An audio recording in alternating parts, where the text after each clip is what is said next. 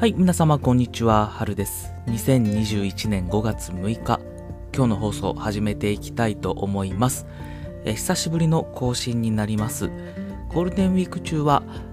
あ、ちょっと育児の関係でなかなか音声配信を撮る時間がなくてですね、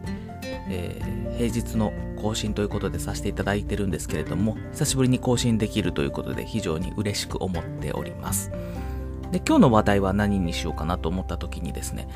サラリーマンは絶対お金持ちになれないっていうようなお話をしようかなと思います。で、なぜこの話をしようと思ったかというと、まあ、私が、えー今ですね、脱企業ということで、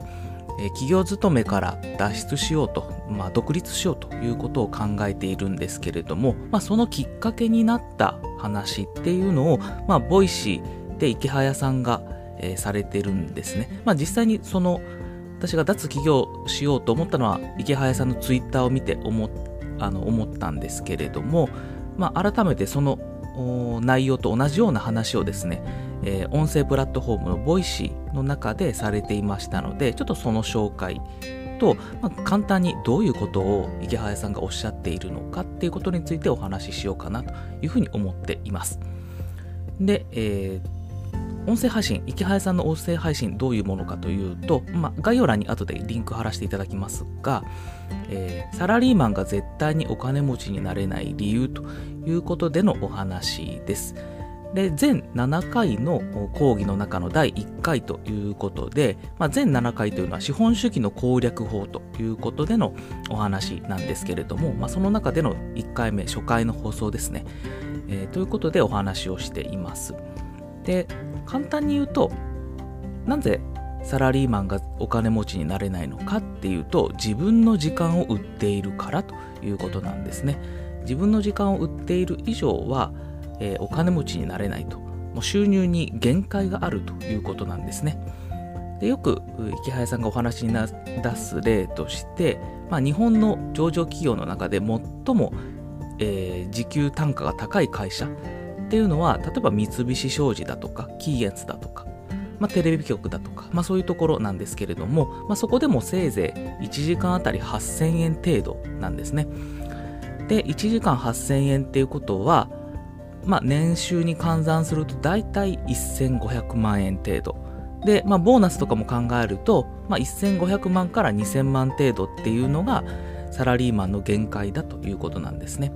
でこれを多いと見るか少ないと見るかっていうことなんですけれども池早さんは非常に少ないと見るということなんですね。1日8時間も働いてそれを月20日間も働いてそれでもその1500万とか2000万しかもらえないっていうことが、まあ、非常にコスパが悪いというふうに考えるということなんですよね。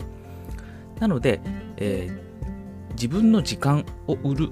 のではなくって、えー違うものを売りましょうということを提唱されています。もし違うものを売ることができれば、年収1500万から2000万っていうレンジを大きく超えることができるということをおっしゃっています。で、具体的に何を売ればいいのかっていうと、自分の商品なんですね。自分の商品を売りましょうということを言っています。で、自分の商品っていうのはもう何でもいいんだということを言っていて、一番簡単なものだと電子書籍、え Kindle 本などといった電子書籍だとか、あとは note、それから Brain、えーそれから、えーそれ以外のデジタルコンテンツ商品といったようなもの。であとは、えーリアル商品ですね。池早さんの場合はサプリメントを売っていますけれども、まあ、そういうリアル商品を売るというようなもので、そういう自分の商品を売るということをすればいいと。で自分の商品を売ることができれば、まあ、それがヒット商品になっていけば自分が寝てる間でもどんどん売り上げが立っていって儲けが出るというような仕組みになるので、まあ、それで、えーお金持ちになれるんですよとそういう話をされてました。で私はこういう考え方を池早さんのツイッターで最初知ることになったんですけれどももう非常にあの脳を打たれるというんですかね。今までと全然こう考え方が違う。ようなことを思っていてあなるほどそういうことかっていうふうに思ったんですね。で私もその時給単価が低いっていうのはなんとなく思っていたんですね。やっぱり